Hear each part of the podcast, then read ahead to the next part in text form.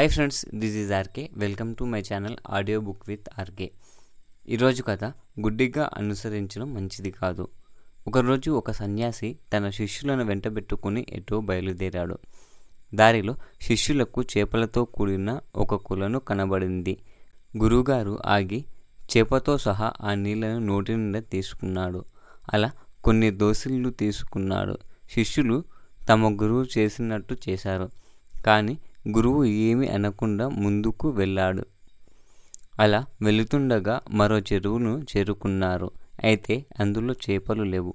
అప్పుడు గురువుగారు చెరువు ఒడ్డున నిలబడి తాను మింగిన చేపల్ని ఒక్కొక్కటి బయటకు తీసి చెరువులో వేయడం మొదలుపెట్టాడు.